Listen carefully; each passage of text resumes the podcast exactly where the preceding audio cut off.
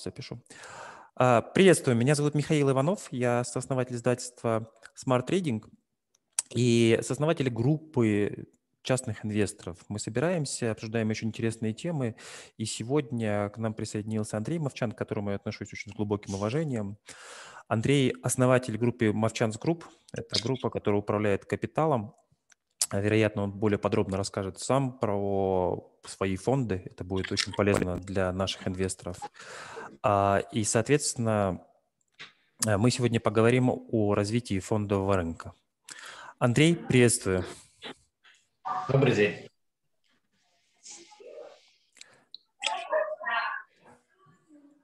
Ну, будет здорово, если вы проведете небольшой обзор а, а, того, что происходит на рынках сейчас. С начала года индекс S&P уже вырос на 11,5%. Насколько такой рост, в принципе, может быть устойчивым? Ну, смотрите, спасибо, собственно, да, за приглашение. Я только боюсь, что я плохой оратор для освещения подобных вопросов и для подобных встреч, поскольку я всегда стараюсь говорить а, очень осторожно, говорить то, что я, так сказать, знаю и понимаю, в то время как, конечно, на рынке есть очень много людей, которые готовы говорить значительно больше значительно красивее. А, поскольку рынки обладают плохой памятью, они обычно не помнят, что сказали месяц назад люди, поэтому те, кто говорит много, они значительно более приветствуются на рынках, чем такие, как я. Вот. Но тем не менее, да, я могу сказать немного за то, что-то, наверное, все-таки сказать смогу. Значит, ну, что с рынками происходит, я думаю, что это риторический вопрос, да, мы можем только друг, друг с другом поделиться тем, что мы сами все понимаем. Огромный объем ликвидности, который э, вылился на рынке, э, причем как он вылился, мне кажется, это достаточно интересно понимать. Э, кажется, что этот объем ликвидности предоставило правительство. Но в реальности это не так. Правительства крупных стран предоставляли деньги тем, кому необходимо было тратить их буквально на еду тем, кто потерял э, работу во время пандемии.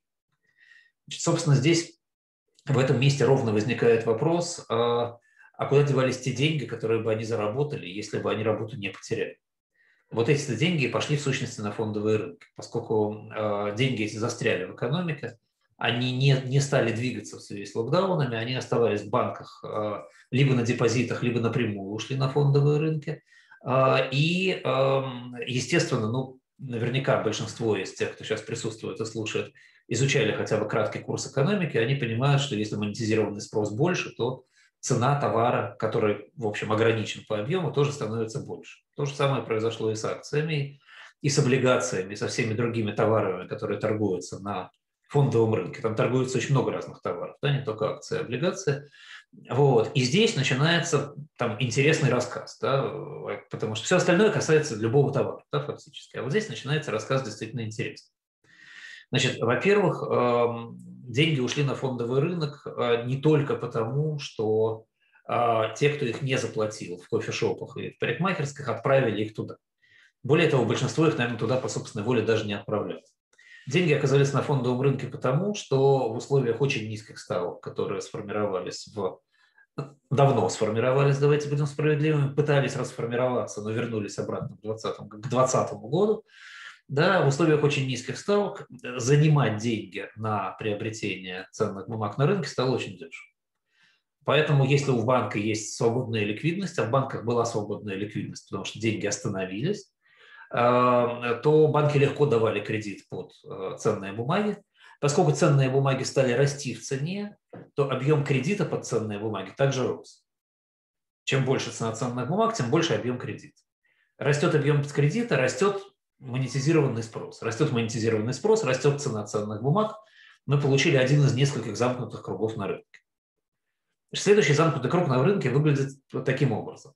Когда у вас растут в цене условно ценные бумаги, желание покупать эти ценные бумаги у инвестирующей публики выше. Когда желание у инвестирующей публики выше покупать ценные бумаги, а кредит дешевый, то ценных бумаг покупается больше, монетизированный спрос растет. Когда растет монетизированный спрос, желание покупать выше и цена выше. Когда цена выше, растет монетизированный спрос. Еще один замкнутый круг на этом рынке образуется. Правильно? Вот. вот в условиях этих двух замкнутых кругов, э, которые называются в физике э, позитивной обратной связи, э, мы с вами живем уже фактически год, чуть меньше года. Мы жили в этом до до коронакризиса. Этот круг немножко стал разрываться в связи с ростом ставок в Америке в 2018 году, потом значит, притормозился. Во время коронакризиса а, очень четко на фоне очень большого предоставления ликвидности этот круг сформировался заново. Да? Двойной такой, двойной double вишет circle. Да? А, вот. А, вот это, это, это мы видим, да, мы видим, как вырос биткоин, мы видим, как выросло золото, видим, как выросли металлы, видим, как выросли акции, видим, как выросли облигации и так далее. Да, это вот ответ на ваш вопрос, эм, почему уже и в этом году еще на 11%. Вот, и, наверное, это, так сказать, первый акт такой четырехактной драмы, о которой стоит говорить. Угу.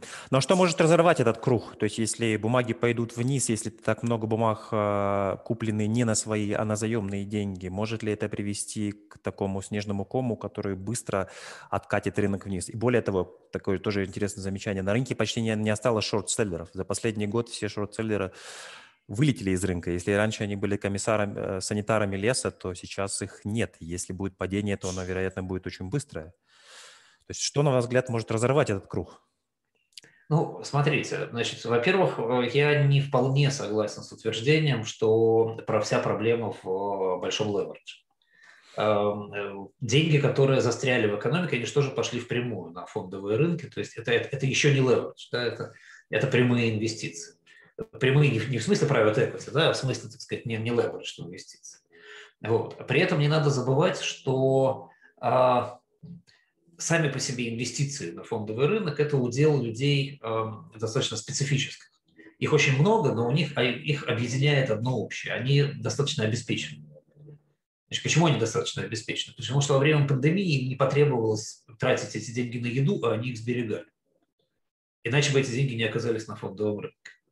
Э, если вы посмотрите на, э, скажем, кривую изменения средней зарплаты в Америке за время коронавируса, вы увидите, на первый взгляд, загадочное явление. Эта кривая росла с тем, теми же темпами, какими росла безработица.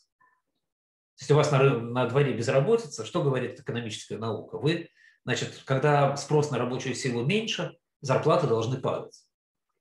На самом деле зарплаты резко вырастали. Средняя зарплата, еще раз подчеркиваю, средняя зарплата резко вырастала в Америке. Почему?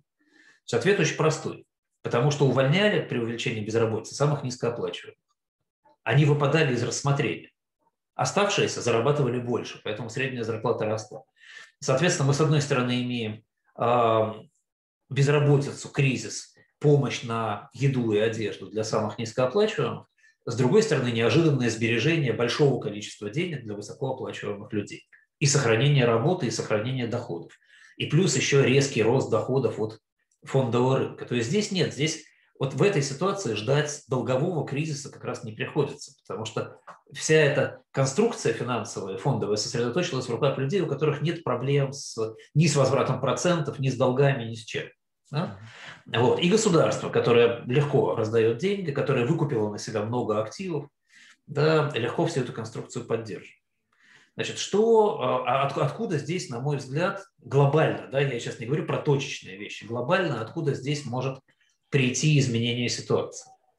А, ну, точек несколько. Значит, точка первая, которую никто особенно не ожидает, но она вполне может появиться, это инфляция. Сейчас все прогнозы инфляции сводятся к тому, что на низкой базе мы получаем 2,5%, а потом возвращаемся обратно где-то в район 2%, а, там общемировая 2,5% инфляция, да, где-то там, и там живем очень долго. Потому что монетизированный спрос э, удовлетворен, производство, производственной мощности достаточно свободной, нарастить производство легко.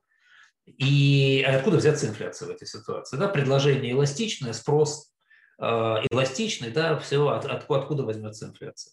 Избыток денег, опять же, не определяет инфляцию никогда, потому что, ну что, ну лежат у вас эти деньги, ну будете их сберегать. Сбережение – это э, фондовый рынок. С другой стороны, с другой стороны, опять же, все не так просто, как вот в этих классических рассуждениях. Дело в том, что э, когда вы сберегаете деньги, они более-менее равномерно, ну, в силу того, что ваше сбережение очень сложно через целые э, цепочки различных агентов формируются, они более-менее равномерно распределяются по рынку активов.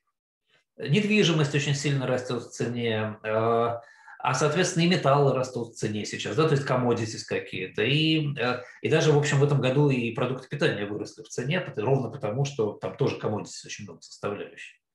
То есть, как бы вкладывая во все, вы параллельно, случайным образом вкладываете в input да, производства.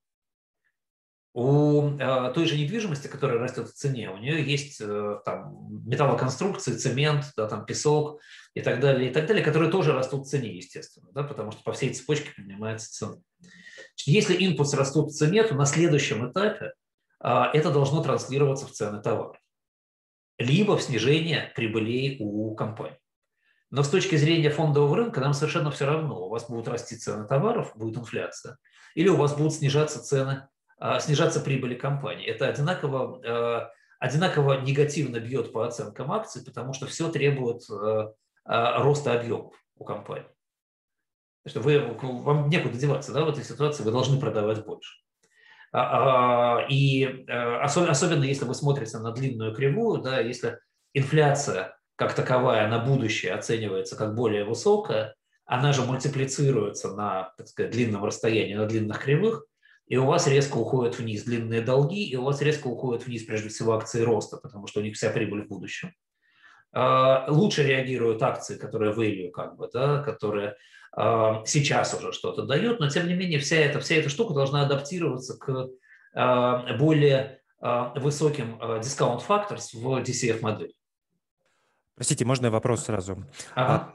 Мне казалось, что всегда, что даже те же самые акции Амазона не защищены от инфляции. Ну, будет стоить что-то дороже, Amazon будет забирать свой процент больше, будет стоить килограмм, я не знаю чего, неважно, э, картошки не доллара, два доллара, но Amazon будет забирать свои 30% от них. Это не так? То есть если нет ли таких акций, которые защищены от инфляции? Ну, опять же, хороший вопрос. Да? Мы говорим, что Amazon сейчас растет сколько там? 40% в год по объему примерно. 30% выручки. Да, да. Как, как долго он так будет расти? Сколько лет? Если мы DCF считаем, скажем, на 25 лет, и потом еще терминал value, да, как долго Amazon будет расти с такой скоростью? Я не знаю. Это вот, феномен... 40%, в год – это феноменальная скорость. Да, но вот это вопрос. Да? Значит, э, если Amazon будет расти с такой скоростью еще хотя бы 10 лет, да, э, то там, во сколько раз через 10 лет он должен быть больше? Вы представляете себе, да? А теперь попробуйте применить э, дискаунт-фактор да, ко всей этой модели. Вы же хотите через 10 лет получить, так сказать, деньги, которые соответствуют NPV сегодняшнему, да, с дискаунт-фактором, соответствующим инфляции, да? Соответственно, попробуйте там взять дискаунт-фактор, скажем, 3% и 6%. И вы увидите, как резко цена этой акции пойдет у вас вниз по NPV, потому что весь хвост вот этой перспективы, когда Amazon стал в 10 раз больше, чем сейчас, он переоценился с другим дискаунт-фактором. Здесь это чисто математический расчет. И дело здесь не в том, что Amazon, выручка Амазона станет падать. И, может быть, она даже будет расти вместе с инфляцией, номинально так же, как, там, скажем, инфляция. Да? Но у ваш дискаунт-фактор будет меняться. Он будет меняться прерогативно. Выше инфляция, выше риски да, там, и так далее. Да? Вот. Поэтому все равно большинство инвесторов, которые будут подсчитывать для себя эту картинку, для них Amazon станет несколько дешевле в этой, в этой перспективе для большой инфляции. Вот. Э, э, опять же, точно так же, как у вас, скажем, 40-летний долг какой-нибудь, не знаю, ну, кого хотите возьмите, Credit Suisse, 40-летние банды Credit Suisse будут переоцениваться в соответствии с новыми инфляционными ожиданиями и будут давать уже не там 4,5% годовых, а уже 8% годовых. И любой человек, покупающий акцию Амазона, спросит себя уже, не получу ли я больше 4,5%, да, а получу ли я больше 8%. И я это понял. будет давить акцию. Я понял. То есть э, э угроза инфляции может привести к ну, ну, коррекции, какой-то некоторой коррекции рынка. То есть это первое, то, о чем вы говорите, это инфляция. То есть серьезная угроза инфляции, э, ощущение которое в воздухе появилось в первом квартале, а, все это начинается, все эти ощущения начинаются с фикс естественно, потому что он здесь напрямую чувствителен. Если вы посмотрите, то индексы, широкие индексы фикс упали от 3 до 6 процентов за квартал. Это очень прилично для такого количества денег в обращении в экономике сейчас. Это вот это вот, значит, smell of inflation в воздухе сейчас. Кривая потихоньку, знаете, как тонущий Титаник, да, вот она прописывает ровно такую же фигуру. Она разворачивается вот так сейчас. Значит, дальше ФРС ходит и разговаривает на тему о том, что не контролировать ли нам кривую. Да, э, несколько членов ФРС заявило, что ну, если мы кривую будем контролировать, то короткий конец, потому что дальний нас не интересует. Что такое контролировать? Это выкупать по определенной доходности все, что значит, а, поставить такой, там, скажем, бит да, на рынок э, безлимитный на определенную доходность. Вот. Но вот длинный конец они не будут выкупать, им не нужно, потому что они говорят, не верим. Да? Long-term inflation мы не верим, что большая, там, упражняйтесь как хотите, мы это не трогаем сейчас. Вот.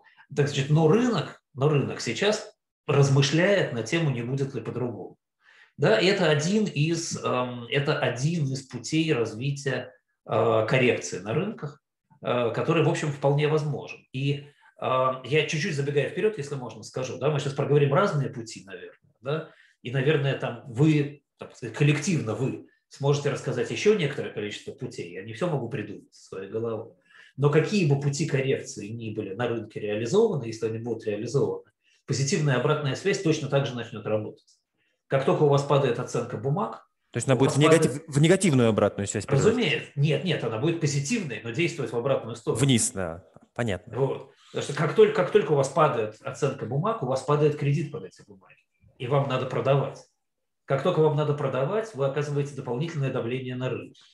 Как только вы оказываете дополнительное давление на рынок, все видят это давление на рынок, и они решают, что они последние Все начинают останутся. продавать. Да, и они начинают продавать. Они начинают продавать, ваш кредит еще сокращается. И в отличие от того, что происходило сейчас, когда ФРС вынуждена была выдавать деньги и поддерживала тем самым фондовый рынок косвенно, как я сказал, не прямо, да? потому что деньги надо было давать людям на еду, в ситуации, когда богатые теряют деньги на фондовом рынке, никому давать деньги не надо. Богатые разберутся сами, ФРС не будет вступать в эту игру. Более того, здесь есть у ФРС еще один мотив не вступать в игру. Дело в том, что когда богатые богатеют на фондовом рынке, а бедные получают э, фурло, то э, у вас неравенство растет очень сильно. А всего сейчас в Америке против неравенства. Неравенство – это очень немодно. Поэтому поверх этого, и с учетом того, что правительству нужно больше денег на фурлоу и закрыть дефицит бюджета, поверх этого еще может прийти большой налог на прибыль, на, на capital gains, который уже не за горами. Со всех сторон обсуждают, почему capital gains tax намного ниже, чем income tax. И со всех сторон обсуждают, они ввести нам wealth taxes, не обложить ли нам налогом богатство – в самых разных формах, в разных левых институтах Америки, а в Америке почти все институты левые, идут обсуждения о том, что бы нам такое сделать для того, чтобы корпорации не зарабатывали так много, богатые не зарабатывали так много, и доставалось как бы всем остальным. То есть вот это я плавно перехожу к второму сценарию. Вот вам второй сценарий, да? А как может случиться коррекция. Налоговый удар параллельно с бездействием ФРС. А если вы Э, увеличивается в два раза, скажем, income tax, э, capital gain tax, прошу прощения, а это примерно, чтобы уравнять с обычным income tax в Америке, то вы можете посчитать, что у вас произойдет с valuation сразу. Ну, сейчас идет разговор о том, чтобы увеличить, сейчас есть long-term capital gain, он или 15 uh-huh. или 20 процентов, но для тех, кто, у кого больше миллиона в год, Байден предложил поднять сразу для, до 40 как раз процентов. Это не Ровно очень много. Это не очень много людей, но это будет довольно значимый удар по богатым людям, которые много заработали или зарабатывают на фондовом рынке. Это может быть серьезным ударом. Разумеется. И вы должны тут же переоценить, с учетом этого налога, вы должны переоценить ваш cash flow. И если вы режете cash flow на лишних 20%, да, то у вас, ну, грубо говоря, режется цена на 20% сразу бумаги. Но это речь идет о американских резидентов. Есть люди, которые живут в Саратове и платят всего лишь 13% подоходный налог, а зарабатывая также на американских акциях. Ну, вы серьезно думаете, что люди из Саратова определяют стоимость да. акций на американском рынке? Э, к сожалению, нет. Ну или к счастью, нет. А люди не из Саратова, а люди, скажем, из Ливерпуля, да, а, вот я, так сказать, живу в Лондоне, да, я здесь наблюдаю, они видят баталии, которые идут сейчас в комитетах вокруг парламента относительно самых разных вещей, включая 5% wealth tax. Поэтому здесь тоже не все просто. В Америке тоже идет э, э, дискуссия по поводу wealth tax, но мне кажется, я 7 лет живу в Америке, что это невозможно будет принять в Америке wealth tax. То есть это... В Америке невозможно, а в Европе возможно, в, в Швейцарии он есть. Да? Он уже есть, в, в Испании он уже есть, но в Америке, мне кажется, это будет сложнее, чем запретить оружие. Ну, все равно можно поднять э, налог на прибыль корпораций, а можно ввести налоги на слияние и поглощение, о чем тоже давно говорят, что это сказать, индустрия сама в себе, которая делает огромные деньги, это надо откладывать налогами гудвилл, говорят о вот, подъеме в два раза налога на long-term capital gain tax, и income tax тоже можно поднять, в общем, кто мешает. Но я слышал, что еще идет обсуждение на финансовые транзакции, то есть каждой покупки и продажи акций могут брать налог, и вот это такой прямой налог, который очень легко администрируется. Э, ну да, но если мы сейчас говорим о тех доходностях, которые сейчас на рынке акций, то ну вот в Швейцарии такой налог есть, это там 0,15%, это, в общем, не, не самая большая величина, если вы хотите долго держать у себя бумагу. Mm. Так что это-то как раз на valuation, скорее всего, не очень повлияет. Mm-hmm. А вот налоги на, налоги на то, что пропорционально доходам, на, на valuations влиять будут очень сильно.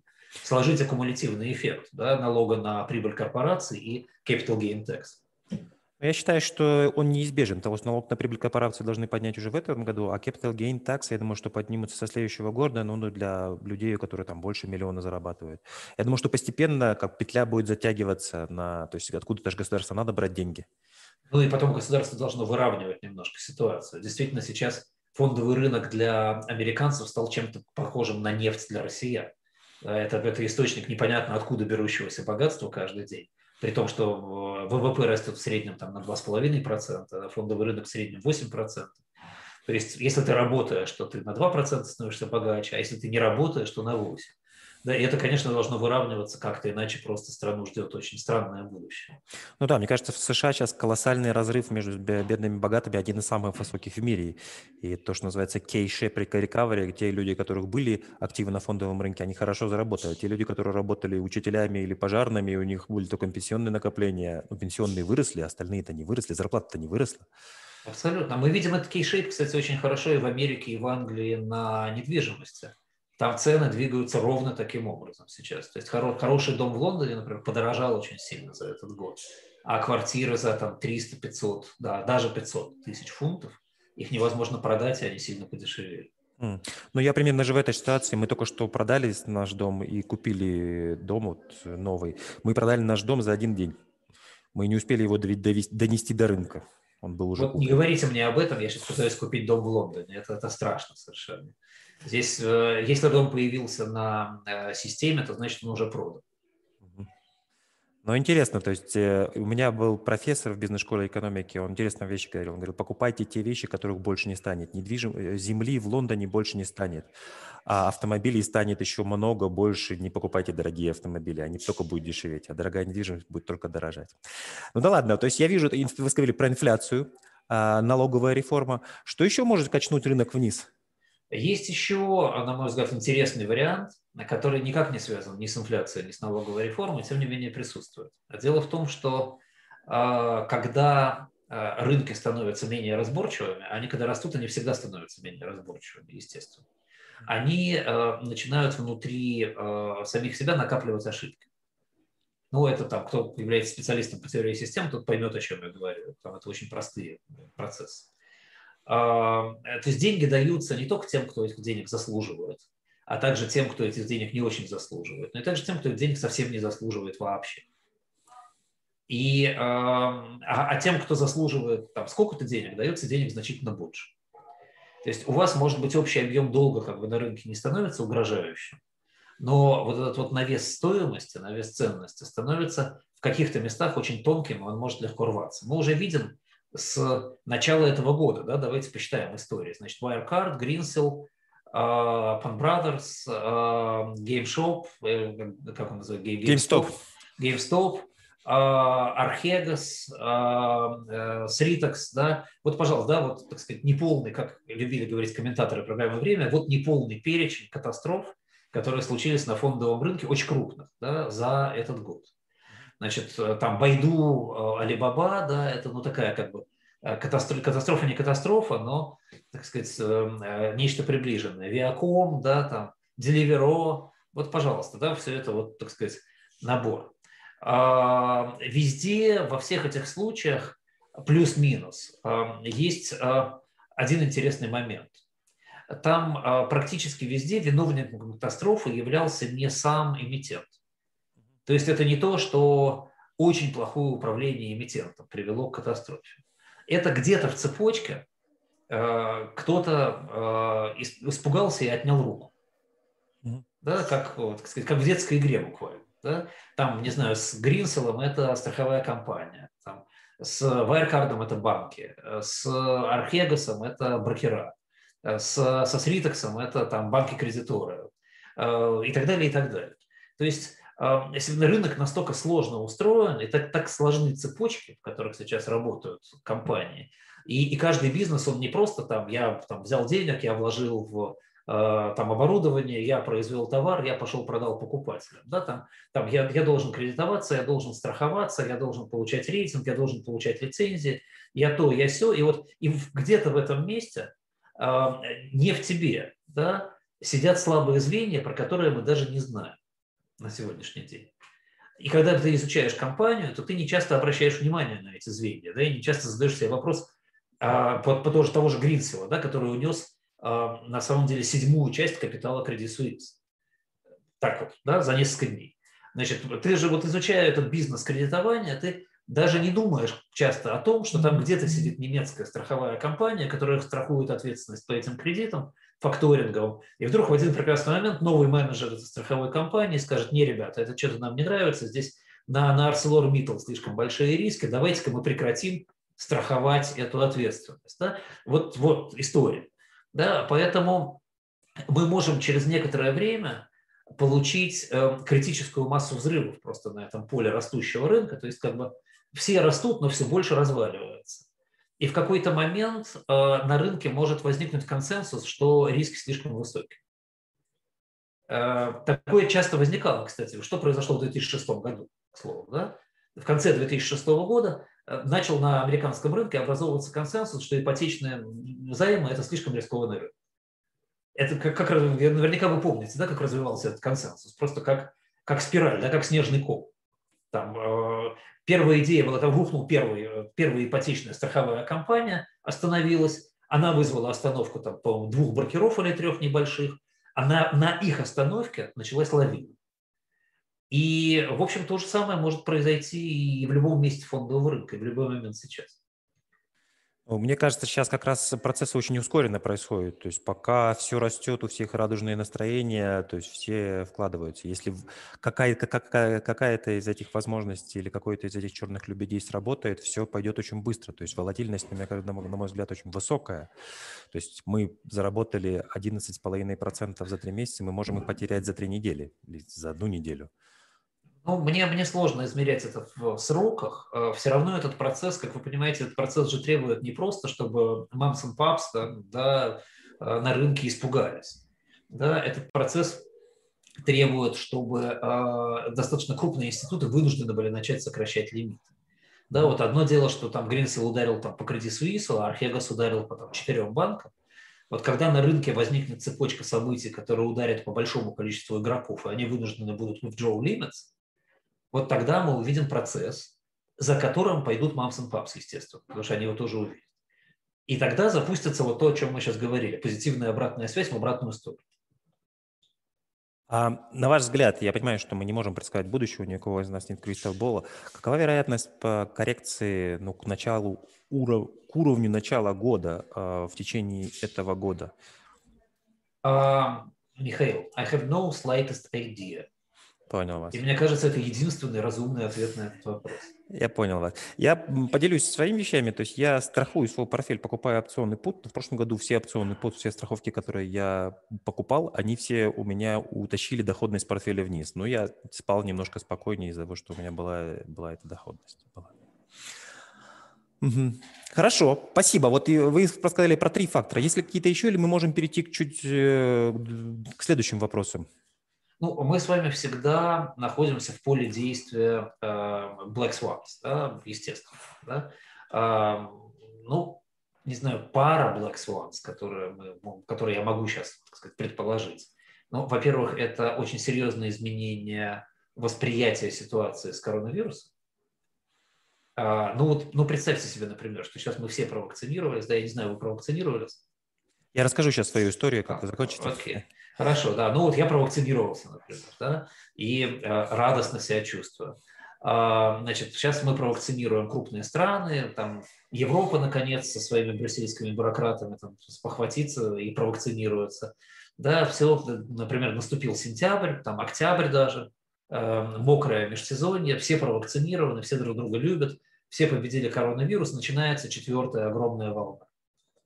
Да, все, значит, никакие вакцины не сработали, ничего не работает, все болеют по полной программе, все то же самое, что прошлый осень. А, не очень есть э, возможности, чтобы стретч-аут дальше э, государственные финансы. Невозможно, невозможно оплачивать там 40% населения в течение многих лет, чтобы они ничего не делали. А, и должны приниматься какие-то другие меры. Правительство, видимо, будут в этот момент говорить, что не, ребята, значит, все, побаловались и будет. Теперь мы все работаем, значит, болеем, как умеем а, э, и так далее. Да? Значит, окей, тогда мы, наверное, это переживем как-то более-менее спокойно. Может быть, будет какая-то коррекция на фоне, там, так сказать, того, что страшно, но тем не менее. А про могут правительство сказать и другое, что болеть мы все равно не умеем, значит, садимся в локдаун, но на фурлоус, да, вся помощь будет значительно меньше, потому что денег нет. Или мы там, например, ставки будем поднимать, чтобы параллельно защитить фондовые рынки от перегрева. Вот, вот пожалуйста, вам там ковидный сценарий. Какой-то, не знаю, сценарий, связанный с большим конфликтом. Вот сейчас в России, э, насколько я слышу по там, каким-то фейсбукам или там, своим друзьям из России, а, все очень сильно озабочены предстоящей войной с Украиной. Я не знаю, откуда они берут значит, эту идею. Мне отсюда кажется, что это некоторое а, инспирированное безумие, там, там немножко на всех распыляют это дело, но тем не менее, да, а, а почему только с Украиной, там, а с Ираном, а еще что-нибудь, а еще где-нибудь, да, тоже, так сказать, мы вполне можем что-то получить. А, таким же точно Black Swan может быть совершенно неожиданное решение ФРС поднимать ставки, например. Ну, надоело им эта ситуация, да, они посмотрели, вот инфляция к 3%, а, ситуация вроде бы нормальная, ковид кончился, значит, давайте там 0,75 сделаем ставку. А помните, что было там два с половиной года назад, или там сколько, три года назад, когда ставки начали подниматься? Все очень резко отреагировало. Китайцы могут выйти и заявить, что у них там было не плюс 2%, а они пересчитали, у них минус 2%. А вообще сейчас они следующий год тоже пересчитывают, и будет не, не плюс 9, да, а там плюс 4 почему-то. Про Китай мы никогда заранее до конца не знаем, что происходит. Да, как в 2016 году мир отреагировал на Китай, тоже, наверное, помните, да, на то, что там что-то не так было. То есть э, вот подобных ситуаций для, скажем, краткосрочных, не очень глубоких коррекций может быть сколько угодно. Ну, если позволите, несколько комментариев. А, я тоже оцениваю вероятность войны между Россией и Украиной крайне низкую. И скорее все-таки это просто информационный шум, который нужен и одной, и другой стороне. А, пару слов про вакцинацию и болезнь. Поделюсь своей личной историей. Мы с семьей болели год назад. И ровно через год мы заболели снова. Мы две недели болели очень тяжело. Сейчас мы как раз выкарабкаемся из этой второй недели. А, я записался на вакцину на 18 мая. В наших местах уже может любой человек, достиг 16 лет, записаться на вакцину. Но что я вижу? Я вижу рост количества заболеваний ну, в нашей Болдер Каунти, в которой уже более там, 50% людей привиты. И мне кажется, что в США существует некоторый консенсус, что вот мы сделали одну прививку, ну, то есть две прививки ну, вот, первый раз, и больше нам не нужно. То, что я вижу по Израилю, что, скорее всего, вероятность э, того, что населению придется делать прививки каждый год, она высокая. Об этом не идет никакого диалога пока в США. Есть эйфория, что мы сделаем прививки и тем самым решим э, проблему. На мой взгляд, те люди, которые уже сделали прививки там 100 дней назад, а у них, у многих, пока нет никакой гарантии, вообще в Америке не измеряют антитела. А, могут кончаться антитела, при этом, что люди ведут себя ну, абсолютно так же, как они вели себя до пандемии. И поэтому я не исключаю того, что придет новая, новая поствакцинная э, волна в Америке. И это будет сложная, сложная история. Мне кажется, в Америке сделать локдаун уже будет невозможно. То есть это примерно так же, как запретить оружие, либо ввести Tax. То есть консенсус такой, что американцы не готовы к новой волне локдаунов. Ну, то, что я вижу изнутри. Вот, поэтому я не исключаю такой, такой возможности нового, нового, новой волны. И что с ней будет делать государство, действительно есть разные сценарии. Но может перестать помогать. Об этом, об этом я и говорю, как один из вариантов. Кроме того, даже если не будет локдаунов, и даже если будет какая-то помощь, а, это же будет большой вопрос, как поведут себя основные покупатели. Покупатели без всяких локдаунов могут приостановить э, свою активность. То, что мы видим сейчас, что данные TSA по количеству тех людей, которые прошли э, чистую зону в аэропортах, они, они, они растут. То есть у всех есть пока вот эта эйфория и все акции открытия, Expedia, при том, что вот это интересная история, что компания Live Nations, которая владеет э, стадионами, на которых проводятся мероприятия, год уже не было, больше года не было никаких мероприятий. Ее, цена ее акции находится на пике. Или, или кинотеатры. В историческом пике никогда так не было. Год не работает. Или кинотеатры, которые ну, по какой-то странной причине растут, при том, что бизнес-модель, модель потребления контента сильно меняется. Ну да ладно.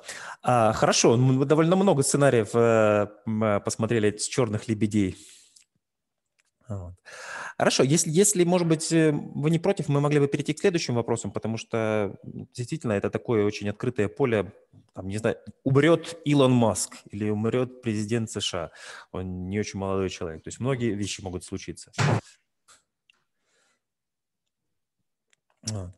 А, коллеги написали несколько вопросов. Если вы не против, вот э, про можем перейти к ним. Вот э, это второй вопрос. Я, я, я, я за все. все да, скажешь. спасибо. Это вот вопрос про э, modern money theory, которая э, в, в, такое ощущение, что если государство, у которого есть преимущество того, что его валюта является мировой валютой резервной, оно э, может э, продуцировать бесчетное количество денег и практически не брать налоги. Могли бы вы как-то в двух словах прокомментировать эту модель с Modern Money или More Money Today, по- по-разному называют? Насколько мы, мы в такой ситуации, в которой никогда не было человечества, насколько она устойчива, на ваш взгляд? А, слушайте, э, ну, во-первых, в двух словах это прокомментировать то, что все обсуждают, и ни у кого нет окончательного ответа, очень сложно. В двух словах комментарий будет такой. Все обсуждают.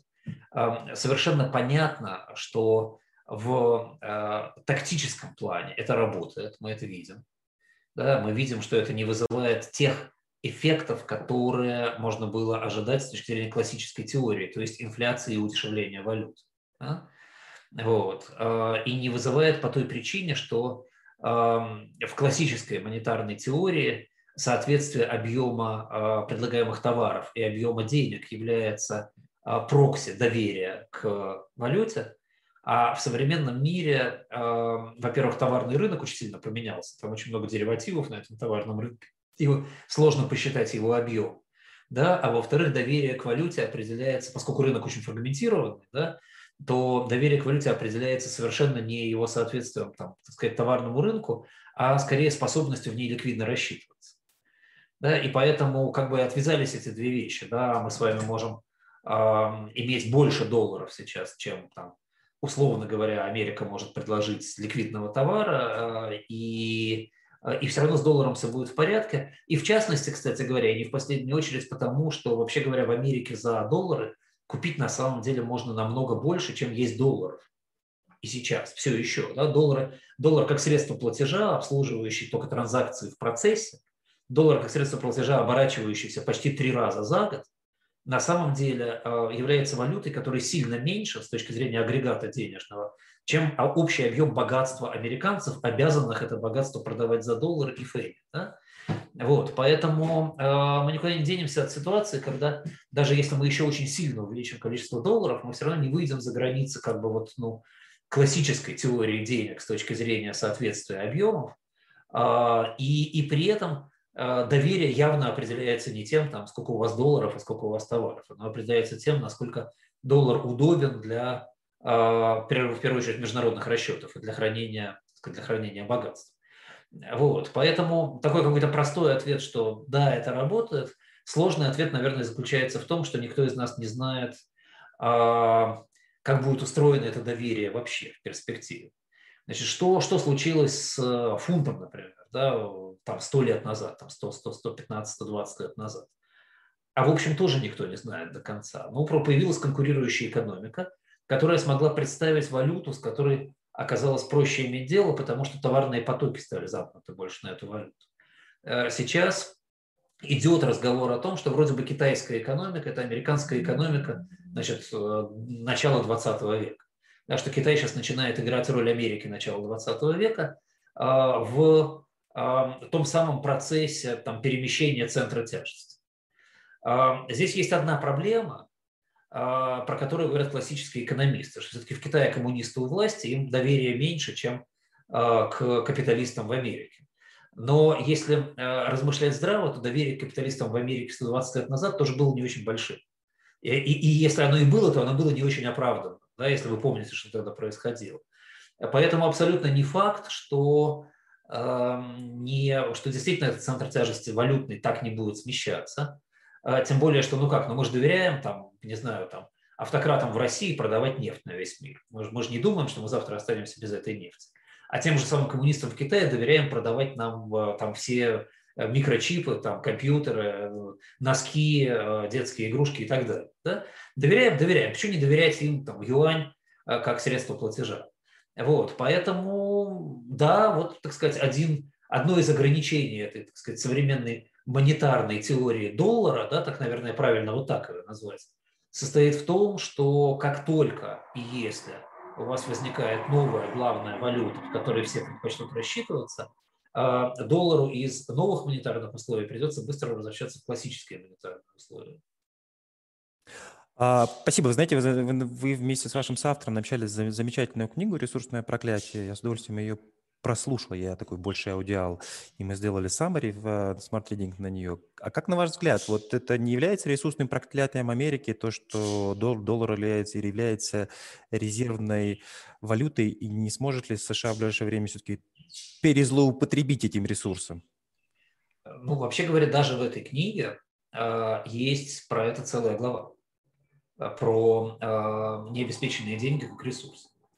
И действительно, мы, мы там пишем честно, что мы не знаем будущего, и мы не понимаем, как эта ситуация будет развиваться. Но есть достаточно много различных вариантов, при которых э, Америка действительно пройдет это именно как классический ресурсный цикл.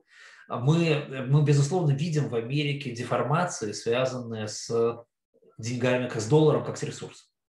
Классические деформации с этим связаны, да, и, так сказать, перекосы в бюджете и перекосы в... Вот сейчас буквально с вами наблюдаем, да, перекос в распределении богатства, связанный с тем, что владение долларом позволяет владеть большим количеством долларов, чем если вы не владеете долларом. Да, то есть деньги прилипают к деньгам значительно больше, чем к труду да, и к товару. Э, вот. То же самое происходит в России с нефтью. Да? Посмотрите, если у вас есть нефть, да, то вы можете больше заработать, чем если у вас ее нет, просто благодаря ее наличию. То же самое сейчас в Америке происходит с валютой. И достаточно сильно искажается рынок труда, в том числе количество занятых в финансовом секторе, в инвестиционном секторе, в э, секторе посредничества с точки зрения продажи приобретения активов и так далее. А, и а, уходят а, рынки так называемых первичных, да, essential товаров, которые создают value. Дальше огромные рынки перераспределения value в Америке остаются. Да, а вот рынки создания value постепенно из Америки уходят. И, конечно, вопрос, там, скажем, дефицита current аккаунта, да, это, это один из ярких признаков так, так, такой ситуации. Почему? Да? Что такое дефицит current аккаунта? Это abundance of money. Да? В России профицит current аккаунта, потому что abundance of, э, of oil, да? потому что oil – это не деньги. Да? А здесь, поскольку у вас деньги являются ресурсом, то у вас abundance of money приводит к дефициту current аккаунта сразу. Это тоже, так сказать, видно. То есть э, на вопрос, эм, является ли это ресурсом для Америки, ответ однозначно да. Вопрос, э, пройдет ли этот цикл на нашем с вами веку, я сомневаюсь, честно говоря. Мы с вами не такие молодые люди, а это все-таки длинная вещь. И Америка очень сильная экономическая страна. И в ней очень многие вещи, включая институты, сдерживают э, развитие ресурсного проклятия. Вы можете посмотреть на Австралию, например, да, как пример, где ресурсное проклятие развернулось бы, если бы не институт. Там есть на чем вполне, есть как, да, Эм, вот. Но, но вот институты не дают возможности ему развернуться нормально. Вот. Поэтому все-таки я думаю, что у Америки не будет каких-то катастрофических последствий этой ситуации, и все это будет развиваться долго, но, конечно, а, возможно, там, не знаю, следующему поколению американцев, которые сейчас рождаются, придется решать вопрос, чем заменять э, те бенефиты, которые они получали от э, использования своей валюты как ресурса. Андрей, спасибо. Мы немножко затронули тему инфляции, но все-таки вы скорее ставите, что будет инфляция или дефляция в США, потому что сейчас идет ну, очень большие споры, есть аргументы и за и против. Я очень сомневаюсь, что возможна дефляция при э, таком денежном обеспечении. Ну, все-таки, смотрите, да, дефляция – это когда у вас э, денег не хватает. То есть нет обеспеченного спроса на обеспеченное предложение. Э, денег много, спрос, если он есть, то он обеспечен деньгами. Кроме того, я уже сказал, что все-таки через inputs для активов инфляция будет просачиваться в пространство. А это, это тонкие ручейки, это не классическая инфляция, когда у вас голодные люди получают денег и идут за, так сказать, последней курицей в магазин сражаться, да? но у вас как раз куриц немерено, а голодных людей не хватает. Но, э, но все равно это просачивание происходит. А, и, и эти курицы, они по-другому выглядят. У этих куриц есть там стены, крыши, у них там есть э, цистерны, у них есть э, депозитарные расписки, да, там вместо синих ножек, но они есть, да, все-таки там где-то этих куриц мы с вами найдем, если захотим. А поэтому я, я ставлю скорее на низкую инфляцию, стабильную, а, чем на дефляцию. Но я тоже ставлю на инфляцию, но я не верю в низкую инфляцию. То есть я на земле вижу, как растут цены на все. На, ну, да, дома, продукты, машины, велосипеды, услуги людей. Э, я живу 7 лет в США, но с тех пор ну, сильно выросла инфляция. То есть я могу найти какие-нибудь чеки, которые мы 7-7 лет назад были, и даже чеки, которые были, не знаю, год назад и сейчас. Ну, то есть та инфляция, которую заявляют 2%, она очень странная считается, на мой взгляд. То есть я вижу значительно более высокую инфляцию и ускоряющуюся инфляцию, но это то, что дано мне в ощущениях на земле. Ну, это смотрите, во-первых, ваша корзина отличается, конечно, от э, так сказать, универсальной корзины американцев. И э, вы же не бедный человек, и, соответственно, вы попали в потребление тех, кто зарабатывает на фондовом рынке. Потребление тех, кто зарабатывает на фондовом рынке, безусловно, э, растет быстрее. Кроме того, оно значительно менее ограничено в объемах, чем потребление тех, кто как бы совсем на земле, потому что съесть две курицы вместо одной невозможно, а поехать там, в путешествие в два раза дороже очень легко, чем путешествие, которое стоит некоторый Образ... лимит. Да, но частное образование сильно растет стоимость. Ну, вот, Медицина того, растет стоимости. Абсолютно, вы абсолютно правы. Мы об этом, кстати говоря, говорим много лет. Я там, не знаю, 10 лет назад тоже в своих лекциях показывал просто, что образование и медицина растут двузначными темпами в год, а аппарель а, медленно падает в цене, а электроника быстро падает в цене, складываем все вместе, перемешиваем, получаем коктейль величиной 2% в год. Это, это, это действительно то, что вот, так сказать, в Америке и в мире происходит. Говорят, что эти тренды должны несколько начать переламываться в связи с тем, что там образование, скажем, онлайн сильно уходит, здравоохранение государство все больше и больше финансирует и так далее, и так далее, но пока перелома не видно, конечно. А, понятно, что вы покупаете меньше телевизоров, чем колледж а, tuitions, поскольку вы, так сказать, образованный, богатый, белый. И поэтому на вас ложится ровно та часть инфляции, которая значит, большая. А, но для жителя как бы suburban areas инфляция совершенно по-другому выглядит, конечно. Они в основном покупают еду и одежду, и, и какую-то примитивную электронику. Да, сейчас, там, если помните, в России был же этот кейс начала прошлого года, когда весь материнский капитал дополнительно выплаченный, да, весь все эти, в смысле, субсидии да, на детей дополнительно выплаченные, все тут же отразились в продажах смартфонов. Вот, то есть как бы suburban inhabitants, они, они покупают дешевую электронику, одежду и еду. А там инфляции как раз никакой нет, и поэтому они себя чувствуют в этом смысле получше. Знаете, я хочу поделиться очень ярким примером из тоже личной жизни. Мой отец в 86 году вернулся из Пакистана, он строил там завод в Карачи металлургический, и он привез видеомагнитофон «Орион». Э, и мы поменяли видеомагнитофон, мы жили в Нальчике на Северном Кавказе, и мы поменяли видеомагнитофон «Орион» на приусадебный участок вместе с домом. Это к вопросу о снижении стоимости электроники. В то время можно было провести колоссальный обмен. Или я не помню, помню, в Москве можно было на «Жигули» поменять квартиру. То есть, то есть какие-то... Да, да, да, да, да. Кстати, «Жигули» стоила как хорошая квартира. А, а, а цветной телевизор тех времен, я помню, он стоил, ну, наверное, как полугодовая зарплата там, кандидата наук. Да, ну, так Это вот правда. и поменялась ценности, что телевизор стоил столько, сколько земля стоила сейчас. Вот. Ну хорошо, хорошо, спасибо большое за ваше мнение по инфляции. Вы знаете, если в двух словах, вы могли бы немножко еще по, в середине нашей беседы рассказать про свой фонд, потому что вначале вы не рассказали. Я, я хорошо знаю про ваши фонды, но не все знают, и люди, которые посмотрят запись, э, узнают по ваш фонд. А потом, если вы не против, бы, вы поделились бы своим мнением по поводу работы фонда в Кетивуд, которая, ну, такая звезда управления, активного управления фондами. Вот.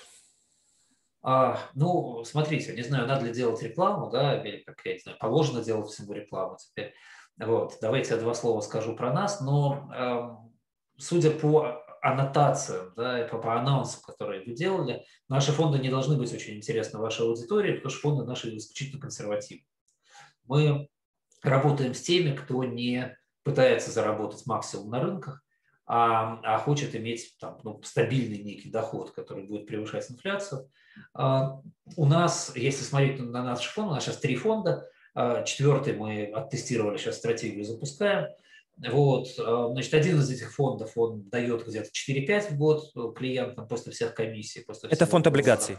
Да, но он условно называется фондом облигаций, он немножко шире, чем облигации, но значит, это самый такой вот, ну, совсем, так сказать, консервативный фонд. Вот от 4 до 5 исторически в последние годы, там в, скажем, там 5-10 лет назад он давал там где-то там 6, до этого он давал там 7, ну, понятно, что ставки, ставки вниз, и, и это тоже схлопывается понемножку, да, ну вот, значит, от 4 до 5 дает, но зато, так сказать, уверенно и спокойно, и, в общем, в среднем лучше, чем там, другие подобные фонды на рынке. Э, второй продукт, который у нас есть, это арбитражный продукт. Это, это безрисковый арбитраж. Эта машинка дает около 7% в долларах клиентам в год э, с, э, с такой злобной устойчивостью. То есть там за прошлый год она тоже 7% дала, за 20 И особенно все ни по чем, потому что ну, даже чем волатильность больше, тем в общем больше возможностей арбитража. Да, там, когда совсем все спокойно, то значит, там меньше доходы. Вот там один, не один, за 10 лет три убыточных месяца, самая большая просадка 1%, то есть очень, ну такая тоже, так сказать, пенсионная машинка. А, фонд, который мы запустили в 2020 году, это фонд а, такой equity absolute return, там сочетание длинных позиций, построенных на базе value investing, и путов, как раз вот вы проговорили немножко про путы, которые в прошлом году открывали, а мы их как раз продаем, путы, с достаточно сильно out of the money, а, для того, чтобы э, в конечном итоге построить конструкцию, которая при, а, значит, при снижении стоимости S&P и при умеренном росте S&P его опережает, а при очень быстром росте S&P, естественно, его проигрывает. Вот. Эта конструкция работает, мы ее тоже любим, она у нас сейчас дает 10,5 годовых, но сейчас время такое, как в известном анекдоте. А так мы, вообще говоря, ориентируемся на 8-9 где-то там, ну, может быть, даже 7-8, так чтобы быть совсем консервативным. Вот. Запускаем мы сейчас стратегию, которая а, работает, там, там достаточно тонкий квантитативный расчет на очень коротких опционах, там 3-5-дневных опционах на э, крупные индексы. Стратегия, которая показывает тоже очень уверенный доход, но там тоже 6-7% после комиссии. То есть это все примерно бьет в один диапазон, и выйти из этой нашей зоны комфорта мы как-то пока не решаемся. Спасибо большое. Я хорошо понимаю вашу стратегию. Я также продаю путы вне денег на тот же самый Amazon. Amazon моя самая большая позиция. И продаю покрытые колы. Ну, тоже бывает на Amazon. Я достаточно много зарабатываю на опционах. Вы знаете, я, мне кажется, мои коллеги не понимают, что такое вот арбитражный фонд. Могли бы вы, потому что про облигации, акции в комбинации с опционами, это мы понимаем. А могли бы вы нам в двух словах рассказать, что такое арбитражный фонд? Потому что я слушал несколько ваших выступлений, я до конца не понял. А, арбитражный фонд – это машинка, э, которая ловит на рынке э, нерыночные несоответствия цен. Значит, самый простой и, и редко встречающийся пример – это когда у вас на двух разных биржах актив стоит разных денег. Эта разница, э, там может быть одна десятая процента. Но если у вас есть возможность продать дороже, купить дешевле одновременно, то вы это делаете – Потом и надо учитывать только стоимость денег, которые вы затратите там, на кредит на время, пока вы будете делать settlement. вам надо перегнать потом значит, ваши активы и так далее. А более, а, более распространенные, но менее очевидные примеры – это когда у вас один и тот же актив в разных формах стоит разных денег. Ну, самый простой пример – это EDR против локалки. Более сложный пример – это, например, спот против фьючерса, корзина против индекса да, там и так далее. Вот. вот если у вас хорошо настроены машинки, они у нас настроены КФУ хорошо, много лет работают, и э, есть большая скорость транзакций, и э, есть э, возможность дешево получать деньги на разных биржах, в разных источниках, то вы это дело можете построить, и там 20 тысяч транзакций в месяц, и ваши 7 годовых у вас в кармане. Но для этого вам нужны машинки, сервера на биржах, э, хороший контроль программистов за все эти ситуации, осторожность, опыт и так далее, и так далее. Я правильно понимаю, что вы не работаете с американскими налоговыми резидентами? Э, нет, к сожалению, мы не работаем. Э, ну, у нас так структурированы фонды. Мы пошли на существенное упрощение структуры, нам выгодно пожертвовав при этом американскими налоговыми резидентами.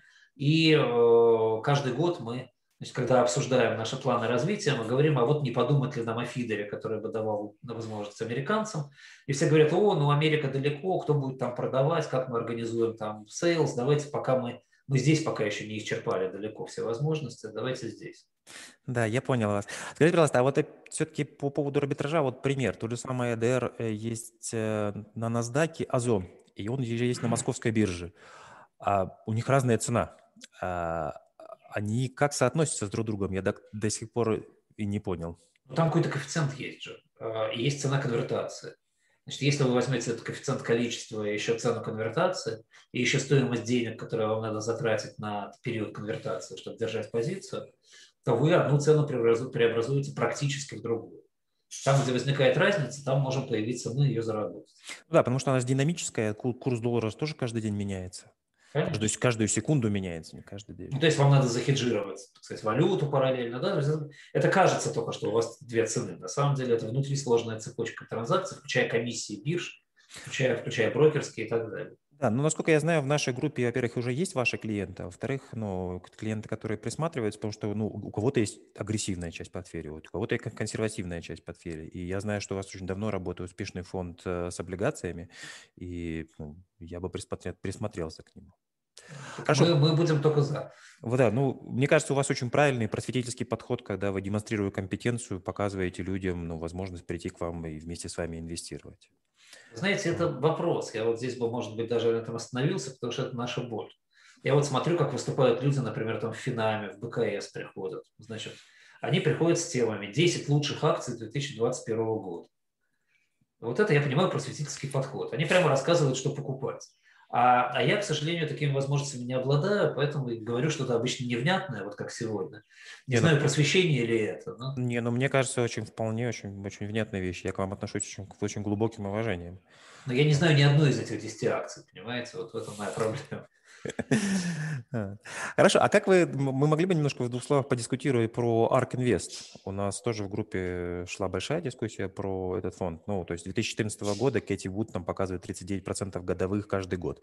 В этом году ее компания, ну, ее, ее фонды упали практически на 30% ну, у нее довольно интересный подход к исследованиям, которые они делают. Это public research, э, они encourage, просят людей, которые знают конкретную индустрию, подключиться, сказать, в чем их неправильные тезисы.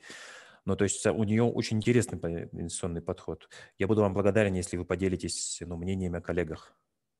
Ну, смотрите, они мне не совсем коллеги, э, не в смысле презрительного к ним отношения, а в смысле, что мы немножко другим занимаемся все-таки. Все подобные фонды, они все основываются на идее, что а, э, вы можете, based on public information, делать выводы, которые будут лучше, чем делает general public. Uh-huh. Я с этим согласен, теоретически. Да, мы, собственно, так и делаем, более-менее, стараемся. Вопрос, до какой степени. Вопрос, до какой степени работает это, а вопрос, до какой степени работает leveraged market. Вот у меня нет такого детального и подробного изучения портфеля этих фондов, чтобы я мог сказать, какая доля в этих фондах. Это результат того, что там просто leveraged market, а какая доля это результат, это альфа настоящая, да, то есть то, что они отбирали бумаги, которые, которые generally better than the market, consistently, да, То есть понимаете, что на коротком отрезке времени случайным способом вы можете отобрать бумаги, которые будут лучше, чем рынок, и тогда про всех скажут, вот вы э, про вас скажут, вы Invest, да? А про других так не скажут. Но пройдет там, так сказать, 5 лет, и про другого это скажут. Вообще в обычном опыте с э, там, сказать, подбрасыванием монетки, если 1024 человека подбрасывают монетку, то у одного из них орел упадет 10 раз подряд. Да?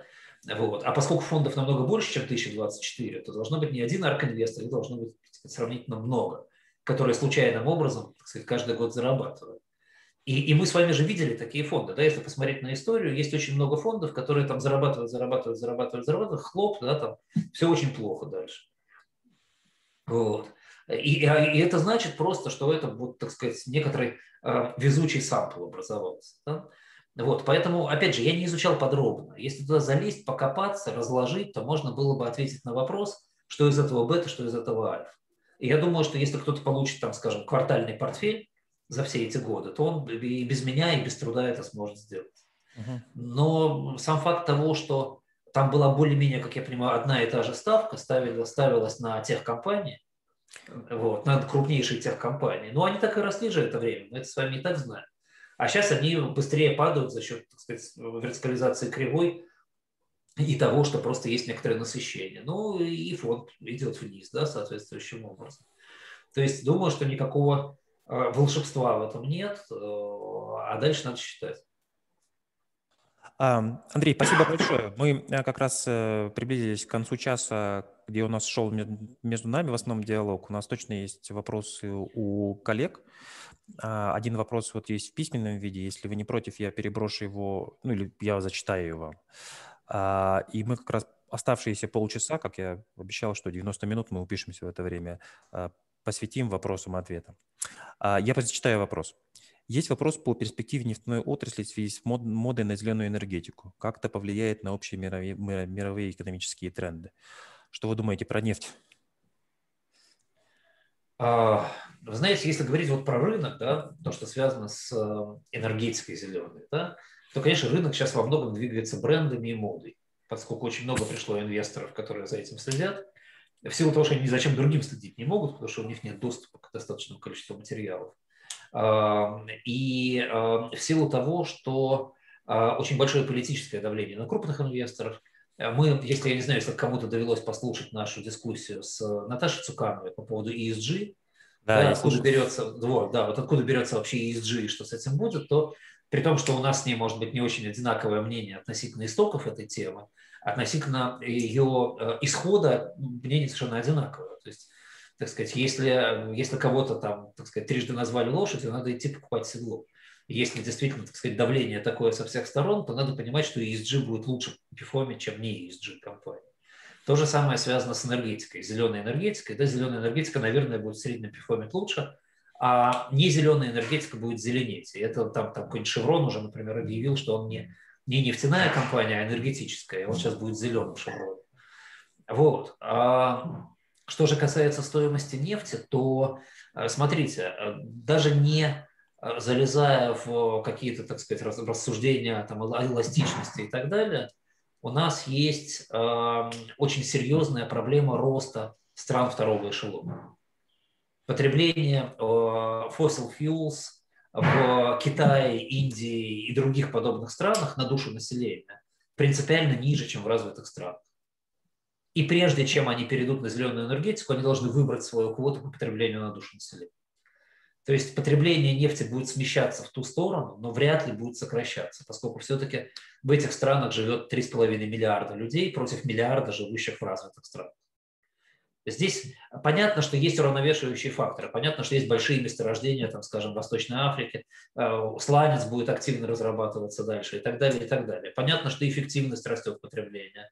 Но все равно вот от этого вот а, куска человечества, который должен выбрать свое потребление fossil fuels, нам деваться некуда. Поэтому я не верю в процесс быстрого падения цены на нефть. Я когда-то в а, конце, в середине 2013 года писал статью про фундаментальные предпосылки стабилизации цены нефти на уровне около 60 долларов за баррель. Да, тогда цена на нефть была там почти 120, и э, это там Goldman Sachs писал про 200, вот. А в общем, если посчитать, то все было достаточно понятно. Да? Ну и инфляция доллара с 2013 года, она проделала некоторый путь, поэтому сегодня это, наверное, уже там 65-70. Да? Вот. И, и более-менее нефть себя ведет послушно, да, по крайней мере, мне так кажется. Может быть, она про меня ничего не знает, но мне приятно думать, что она меня слушается. Вот. Поэтому вот этот уровень цены на нефть, я думаю, и будет а, определяющей вот такой средней линии, да, вокруг которого нефть будет крутиться в ближайшие годы. А, понятно, что она будет дешеветь со временем. А, понятно, что там, не знаю, в 30-е годы мы будем жить, так сказать, в других условиях, но мы-то с вами оперируем там, здесь и сейчас, нас интересует 21, 22, 23, а здесь я думаю, что ничего существенного не произойдет. Спасибо. Тоже поделюсь очень коротким опытом. Мы живем в Колорадо, и у нас там 300 солнечных дней в году. Мы думали о том, чтобы поставить солнечные панели. Многие здесь ставят. Там комплект солнечных панелей обойдется в 20 тысяч долларов. Мы тратим на электричество 120 долларов в месяц. Мы не поняли, как это купить в ближайшие 20 лет. То есть мы даже если будем тратить 60 долларов в месяц, то инвестиции настолько высокие, что непонятно, зачем это делать. Э, ну, я бы добавил еще, что ваши солнечные панели будут подвержены действию песка, например, да, у вас в Колорадо, и, и ветер, и так далее. Их э, мощность, которую они будут вам выдавать, не будет соответствовать э, той, которая заявлена, и так далее, и так далее, и так далее. То есть, в общем, проблем с новой энергетикой чуть больше, чем о них говорят, и точно чуть больше, чем казалось. Спасибо. А, коллеги, если у вас есть вопросы, я прошу задавать. Если нет, то я задам, потому что у меня есть. А, давайте пока руки тянутся вверх и люди формулируют вопросы, у меня к вопросу вам такой. Что вы думаете про недвижимость в Израиле? Есть ли хорошие рейты на недвижимость в Израиле? А, ну, у меня есть очень хороший старый знакомый, приятель Эли Гервиц, который занимается недвижимостью в Израиле, который мог бы вам на этот вопрос ответить. Уж точно, да, потому что он большой специалист. Я же, несмотря на то, что у меня старшая дочь живет в Израиле, по большому счету сейчас даже не понимаю, надо ли покупать или снимать квартиру. Вот мы сейчас ведем с ней беседы на эту тему. Вот, и сказать я э, на эту тему, к сожалению, ничего не могу. А, э, поэтому давайте я буду придерживаться ну, своей компетенции, а то, так сказать, я же, я же уверен в том, что я могу рассказать многое, да, поэтому я, так сказать, сейчас расскажу что-нибудь, мне поверят, а окажется, что я был неправ. Я понял вас. Так, у коллег, коллеги, коллеги по поводу вопросов.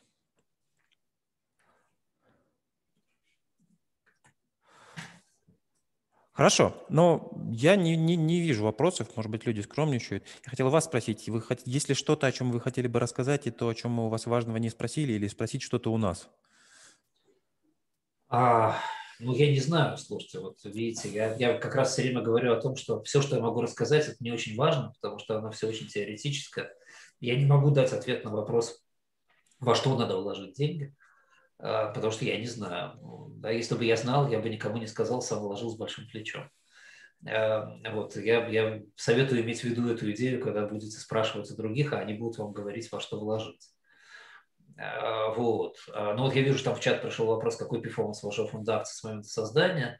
Ну вот я уже сказал, да, что в середине 2020 года создался, там примерно 10,5% годовых performance. Но я еще раз хочу подчеркнуть, это не фонд акций, как вот фонд акций, да, это не попытка обыграть S&P. Это Absolute Return фонд, построенный на акциях, задачей которого является давать ну, вот те самые там 8-9, условно говоря, процентов годовых, значительно стабильнее, чем S&P, хуже, когда S&P очень быстро растет, и лучше, когда S&P растет умеренно или падает.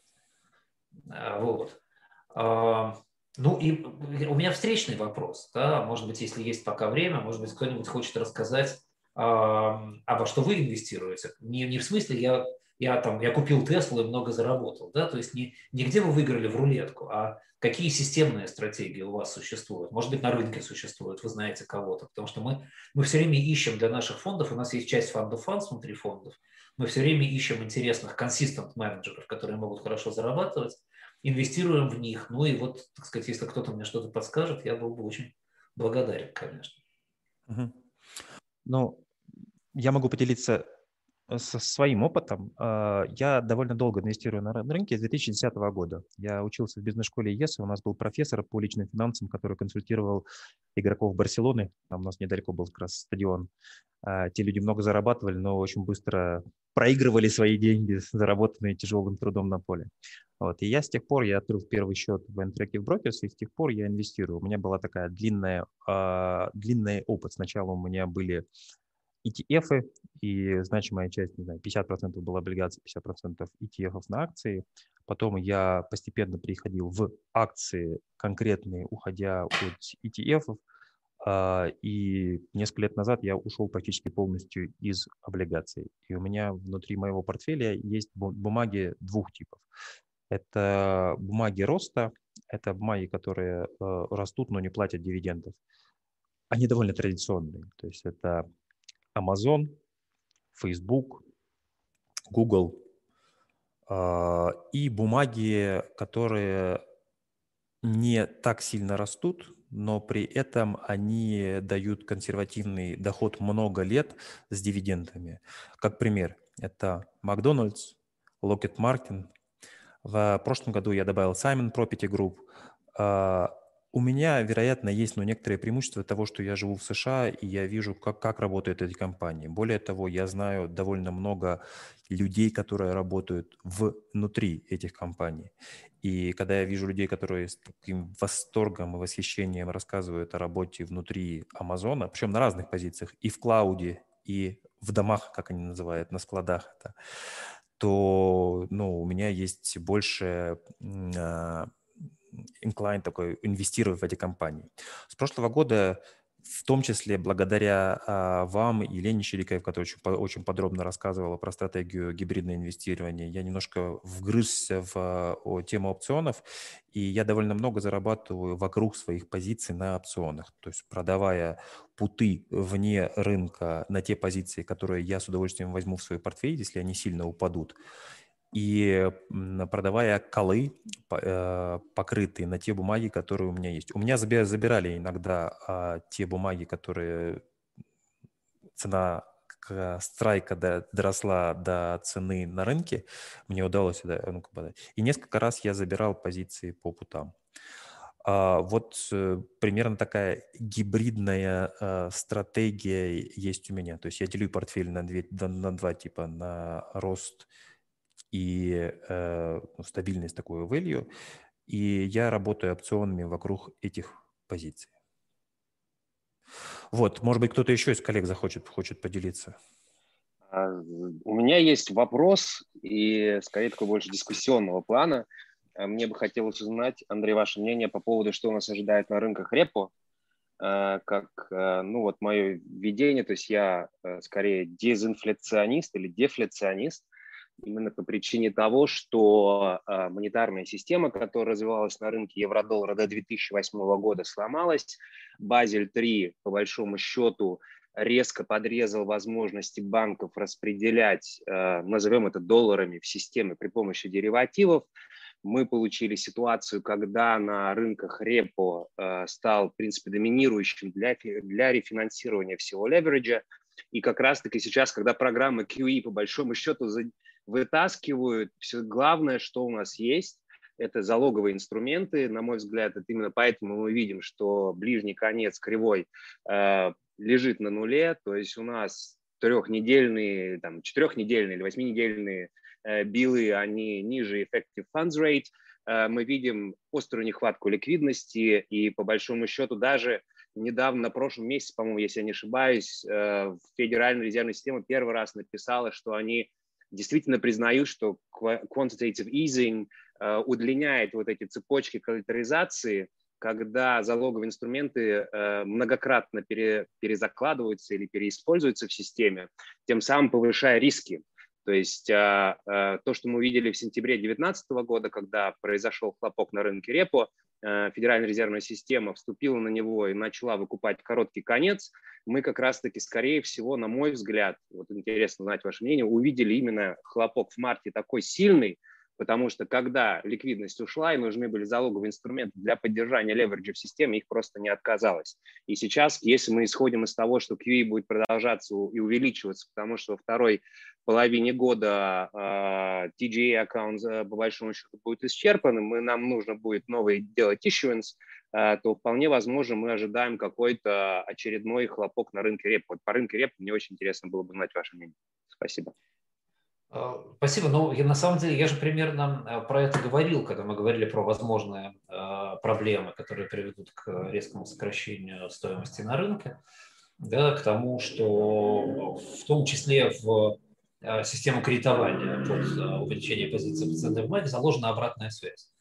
Да, и там, скажем, трейд range liquidity будет влиять на это ровно так же, как сокращение цен. Да? Потому что когда меньше ликвидности, у вас меньше возможности перекредитоваться, меньше возможности перекредитоваться, меньше позиций, меньше позиций, меньше цена, меньше цена, а, меньше, меньше возможности перекредитовываться. Да? То есть здесь а, там, я с этим совершенно не спорю. Другой вопрос, что я, я, не, я, честно говоря, не вижу, с одной стороны, да, то есть я не занимаюсь подсчетом того, какие, какого размера кушенс у банков есть, да, то есть сколько ликвидности они могут еще деплой, да, а с другой стороны, у меня такое впечатление, что у них достаточно большие есть пространства. Тот же Credit Suisse, я смотрю, даже после там, катастрофа Гринсела все равно у него чуть ли не в полтора раза превышены все нормативы.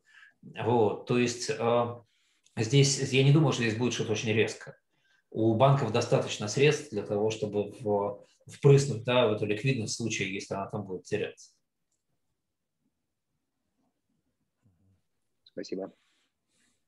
И тогда, может быть, еще один вопрос эм, насчет технологического сектора, если мы рассматриваем возможность развития ситуации в экономике. То есть, исходя из того, что а, глобальный рост, скорее всего, будет субоптимальный, то есть э, уровни роста, которые мы видели а, во второй половине прошлого века, скорее всего, недосягаемые при нынешней системе, то именно технологический сектор как вот growth, назовем growth параметр, который он будет должен работать серьезно. И плюс мы, конечно, переходим в систему экономики, как э, биткоин, так и дигитализация, как оцифровка финансовой системы, э, когда э, эти активы работают по экспоненциональной шкале, то есть линейная, линейная экстраполяция в данном случае развития может стать нерелевантной.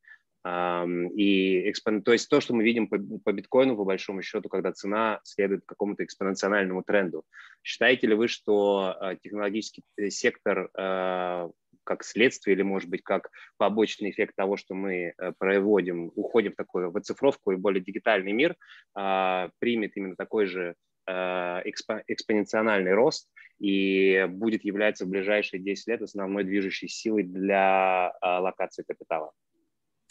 Я вообще плохой секторальный аналитик, честно скажу. Даже, так сказать, я плохой секторальный аналитик, потому что я никакой секторальный аналитик, я этим никогда не занимался, не занимаюсь и, и не вижу больших причин этим заниматься, в частности, потому что мы очень хорошо видим на рынке, что в каждом секторе есть лидеры и аутсайдеры, и собрание лидеров из плохих секторов сильно бьет собрание аутсайдеров из хороших секторов. В этом смысле мы скорее всегда смотрим bottom-up, да, там, э, там в автомобильном секторе есть Tesla, а, есть Volvo, например, да, там, не знаю, или General Motors. В, э, в секторе технологической компании есть IBM, а а есть там Facebook условно, да, вот, а есть там AMS, например, да, который мы, кстати, очень любим как компания. Вот, а, поэтому мне сложно на этот вопрос отвечать, и, и вряд ли ответить что-то разумное, кроме того, кроме неких общих слов, так, так сказать, укрывшись бородой профессора, который я могу произнести, что, конечно, так сказать, в нашем мире сегодня технологии играют все большую и большую роль, но, впрочем, они 30 лет назад играли все большую и большую роль, да, и но мы видим, да, что технологический сектор перформил несколько лучше. Да, в основном несколько лучше он перформил после того, как он несколько хуже перформил после дотков. Вот он там сильно провалился, а после этого несколько лучше перформил, естественно, догоняя обратно и немножко перегоняя потом. Да, а есть ли что-то в этом мире, что должно заместить технологический сектор сегодня как сектор быстрого роста? Ну как, ну вот мы сейчас видим, да, все эти социальные сектора, там платформы разные, интеграторы, дальше сейчас будет действительно какая-нибудь новая энергия пойдет достаточно, как, как сектор да, будет, так сказать, формироваться достаточно активно. Биотехнологии более активно. Я не знаю, да, вы понимаете, здесь я сам себя загоняю на поле, на котором мы давно приняли решение не играть, потому что оно очень зыбкое. Мы вот смотрим на компанию, видим, что вот эта компания там, нам кажется оценена ниже, чем она должна стоить. Вот мы хотим ее покупать. Да? А вот видим компанию, которая, на наш взгляд, оценена там, как Tesla, например, чудовищно по сравнению с тем, сколько она должна стоить. Вот мы ее не хотим покупать. Дальше Tesla все равно еще в 5 раз. Ну как, ну вы просто посчитайте какой-нибудь любой разумный cash flow, там, посчитайте по Тесле, вы увидите, что она там, не знаю, там, в 10 раз переоценена, условно говоря. Да, но при этом с тех пор, как она была в 10 раз переоценена, она еще в 5 раз может вырасти, разумеется. Это отдельная тема беседы, уже не для сегодняшнего дня, по поводу там brand investing а, да, там, за что люди сейчас платят, почему сумка Louis Vuitton и акции Tesla стоят дороже там, в 100 раз, чем э, компания Volkswagen, а также, так сказать, сумка, которую я использую в повседневной жизни с большим удовольствием. Вот. Но, но, опять же, правда, разговор отдельный, интересный. Там сейчас уже начинают рождаться новые научные статьи даже с формулами, но всего не на 5 минут. А, Андрей, можно тоже еще такой вопрос? А, Pfizer – компания, которая дистрибутирует вакцину, спасает полмира, ее не хватает, ее все хотят. Почему она не растет? Ну, это же one-off event. Э, относительно cash flow это очень маленький impact. Почему? Но если это каждый год э, по несколько миллиардов вакцин нужно будет э, РНК, вакци... РНК вакцины, есть большие сомнения, что РНК вакцина может быть repeatable, а, что ее можно повторять. То есть, в отличие от векторных вакцин, про которые мы точно знаем, что нет, да, э, РНК-вакцины, э, может быть, можно будет повторять, а может быть, нет. Они стоят дороже, чем белковые вакцины и вакцины с инактивированным вирусом, которых будет много. А их просто дольше делать, но уже сейчас есть Нововакс, например, да, уже, так сказать, процесс идет. Вот. А, и кроме того, никто же не пытался пока посчитать, там, какую долю у Pfizer, а, это вообще огромный агрегат Pfizer, да, Собственно, Pfizer чем знаменит? Он знаменит тем, что он С аспирином. Сделал. Аспирин и Виагру, да, вот, так сказать, две вещи. И, конечно, потребление аспирина и Виагры в любом случае э, очень сильно больше, чем потребление этих вакцин. Тем более, что государство все время будет давить эти вещи под себестоимость. Но нельзя же, так сказать, продавать э, воду дороже. Да? А это как вода будет необходима миру. Поэтому при прочих равных я бы тоже не стал бы ставить на то, что, так сказать, Pfizer должен очень сильно подорожать на этом фоне. В отличие, вот, как я говорю, в отличие, например, от Novavax, да, потому что вакцина Novavax, она repeatable точно, и если она будет хорошей, то для него это бизнес. Кроме того, Novavax, вообще говоря, другого размера. Для него это важнее. Хорошо, спасибо. А, коллеги, есть ли еще вопросы, или мы поблагодарим Андрея за такую интересную беседу? Андрей, я искренне благодарю вас, что вы нашли время. А, я выложу запись, и вы сможете, если вы захотите, выложить ее на канале Movchan's. Мне кажется, беседа получилась интересной. Да, очень захотел.